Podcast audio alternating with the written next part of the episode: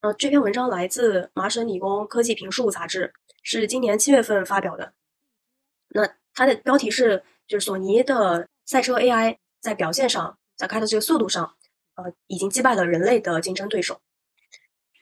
那那它这个主要是说，索尼针对自家的一款游戏叫 Gran Turismo，就是 GT 赛车这款游戏研发了一个呃 AI 程序。这款 AI 程序或者机器人，它叫做 GT Sophie。那这个游戏本身它是一个模拟赛车游戏，就是大家可以 自己在家里呃买一些设备可以可以玩的。然后索尼呢，他就去呃募募集了一些呃开这个游戏最顶尖的那些赛车手们，让他跟自家的刚研出发出的 AI 进行比赛。然后其中那顶尖赛车手就表现出非常的惊讶啊，怎么能开的这么快，开的这么好？天呐，没没有见过开的这样的对手。那索尼的这款 AI 是从二零二零年开始研发的，然后呃。就像刚刚说的，它是一款电脑的程序，是用来在这个 GT 的游戏环境里面去跟那些真正人类赛车手进行比赛的一个 AI。那刚刚提到的就是索尼去举办的这些跟人类的比赛，在二零二一年七月份的时候是第一次。呃，在那一次比赛中呢，呃，这些赛车选手在之前并没有被告知很多信息，就是说你们不要做特别的训练，也不要去看每一圈的时间，你们就就过来比赛就行了。然后最终呢，这个 GT Sophie 是击败了当时开的最好的这个赛车手，一点五秒的时间。这个一一点五秒是非常惊人的，因为当时出这个水平每一次被就是记录被突破都是以毫秒为为尺度的，所以你一点五秒的一个突破是突飞猛进的，是非常大的。但很快呢，索尼就开始意识到，呃，速度单项是不够的，你光有速度是不够的，呃，没有办法让 GT Sophie 成为一个赢家，因为它整个。呃，就是因为因为整个它这个游戏环境里面，除了竞速以外，还有裁判系统，就是让这个 AI 程序呢，在一个空的赛道上跟一个人类呃选手进行比赛，那它确实每一次都能赢。但是当把这个 GT Sophie 放在有很多个啊赛车选手的一个比赛中，那在这种场景中，至少就是智力跟速度一样都是一样重要的。那在这个情况下机器收费就会失败，就会输掉。因为这个程序现在它有的时候特别激进，太激进了，呃，就会被裁判导致有很多判罚。但是有的时候呢，又表现的太害羞，太嗯不敢采取行动了，所以他就会让让别的车通过啊之类的，就导致他输掉。后来呢，索尼就重新又集合开始研发这款 AI，然后重新训练了一下，呃，在十月份的又时候又举办了一次比赛，然后这一次比赛呢，GT Sophie 是特别轻松的就赢了。呃，改变的就是索尼，它后面又用了一个更大的神经网络。嗯，然后这个索尼 AI 的北美呃主管叫 Peter Warman，他又说他们真正做的呢，就是教会 GT Sophie 一个叫做礼节的东西，就是人类的礼礼仪礼节。那它呢，这个是一个用来平衡你的激进度跟你害羞度的一个能力，让 AI 能够去采取、去判断并选择一个最有最合适的行为，根据环境。嗯，而这个进步呢，也是让 GT Sophie 在除了这个 GT 赛车游戏以外变得有意义的一点了。因为，呃，因因为在现实世这个世界中呢，开车的人和整个动态和整个环境中的交互是需要牵扯到礼节的，特别是在引入这个 AI 机器人了以后，这这这些机器人们是都需要呃去跟人类交互中都需要使用到的。所以，让这些 AI 在跟人交互的时候，能够有意识到，呃，什么时候可以采取一些冒险的措施，什么时候要更加安全去避险，这一点是非常有用、非常重要的。就比方说，在一个制造业、制造业工厂里，比如说在家里用机器人，或者你把 AI 用在无人驾驶车上这些使用场景中，你是都需要用到这种叫礼仪的能力的，判断礼仪的能力。那个 Peter Warman 就表示呢，我们现在呢还没有学习到。呃，最基础的那些原则，就是关于如何跟人类的常态进行打交道，如何尊重人类常态的这些原则，他们现在还在开始，才刚刚开始学习。那那其实除了 GT Sophie 以外，还有很多 AI 的系统之前被开发，比如说下象棋啊，呃，比如说在其他的一些电子游戏，像呃星际争霸、DOTA 等等，都是有过的。但是这次它不不一样，或者这次它的困难呃更具备挑战，在于。它不像下象棋一样，它是一个轮下象棋是一个轮番制的游戏。让 GT 的整个游戏环境，呃，是比较是很复杂的。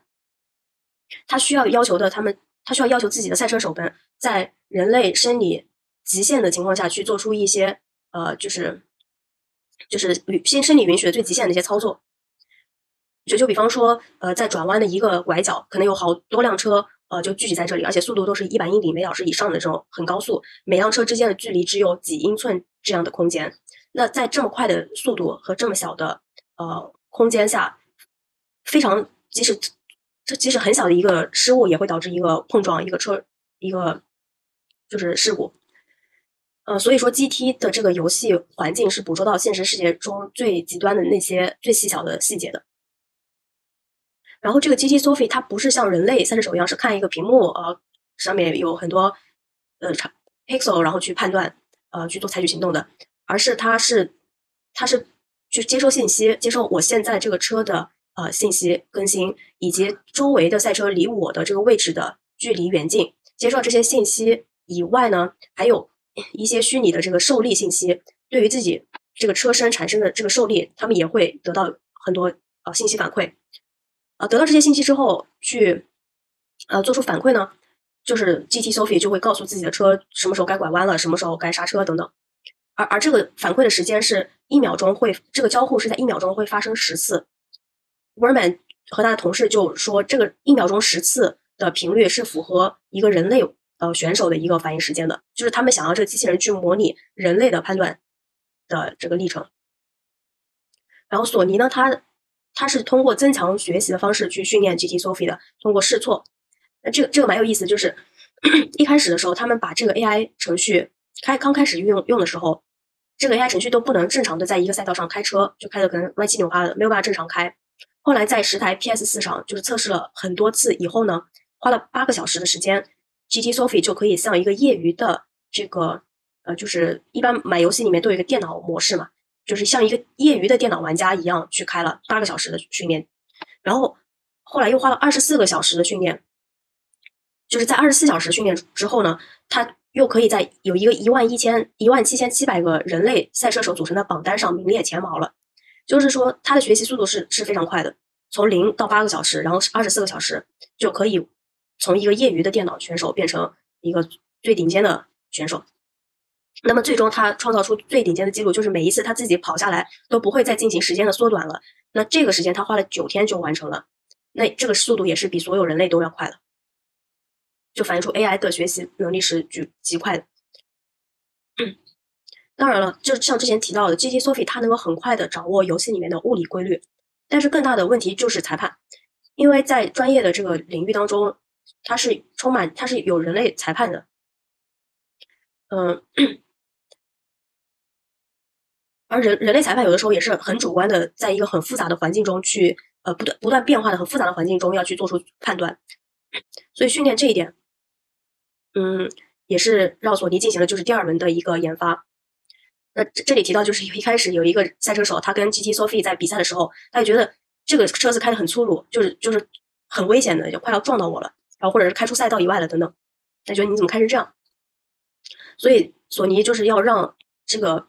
AI 开的很公平，同时又不要失去竞争性、竞争这个冲劲的这件事情是比较困难的。就像刚刚提到，就是呃裁裁判员他是很主观和基于复杂的环境的，所以说我要去训练 AI 的时候，我没有办法有一套很固定的标准，我要告诉 AI 你应该做什么或者你不应该做什么。那索尼呢，这些科学家就就是研研发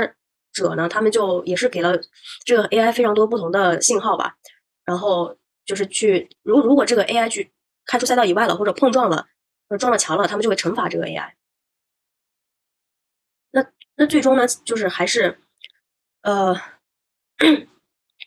最终沃尔玛就表示，呃，通过一系列的研发和和这个训练实实验，他们最终给了这个 AI 一个呃平衡感，就是在激进度和害羞度之间，终于找到了那个所谓有礼节的平衡。然后在十月份的比赛中，呃。就是一十月十月份的比赛中，同样那个赛车手就就感觉这个赛 AI 赛车明显不一样了。就是当你呃，比如说开到一个拐角的时候，两辆车距离很近，但是它就不会撞到你，而是它会给你留下将将好的一一车身身位的空间，让你可以通过，但是同时它又速度非常快，就是真正感觉到你像跟一个人类在比赛一样。然后这一位叫 Scaramaza 的一个人，他是呃同样也在研发呃 AI 的这种呃比赛程序，但是他是做无人机上面的这个 AI 设呃程序研发的，他就对索尼的现在这个产品表示啊非常的惊讶。但是他的同事呢叫 Alia Kaufman，这个人提出的观点就是说，也挺有意思的，就是 他指出现在你索尼的这个 GT Sophie 呢是很厉害，但是你仍然是需要去通过人类的训练去学习行为，就是我我需要人类告诉你什么是好的礼节，什么是不好的礼节，人类去做这个判断。但是他觉得未来更有意思，或者说更加呃有进步的一个方式呢，是 AI 能够自己自动的去判断什么是好的礼节，什么是更好的礼节。嗯，就是这些机器人，它不仅现在很有礼貌，而且以后呢，它能够根据所在的环境去适应那些行为，并且去识别什么是更好的礼貌，什么是好的礼貌，就不需要人类去告诉你。就是有的时候能做出比人类更自己都没有意识到的更好的一个呃判断和措施。然后 Scaramaza 这位他就说，嗯，把。把这个机器人用在现实的世界中是特别重要的一步。然而现在呢，呃，就是这个模拟的程序和现实世界还是有很大的差别的。人们每次都会谈论到哦，AI 如何进步了，如何取得突飞猛进发展了。这个时候总是会忘记，呃，其实这只是一个战略层面的，这只是在虚拟世界里的。如果想要在现实世界中去使用 AI，还是完全我们现在还没有到到那一步，这是另外一个故事。我们现在没有发展到那么先进。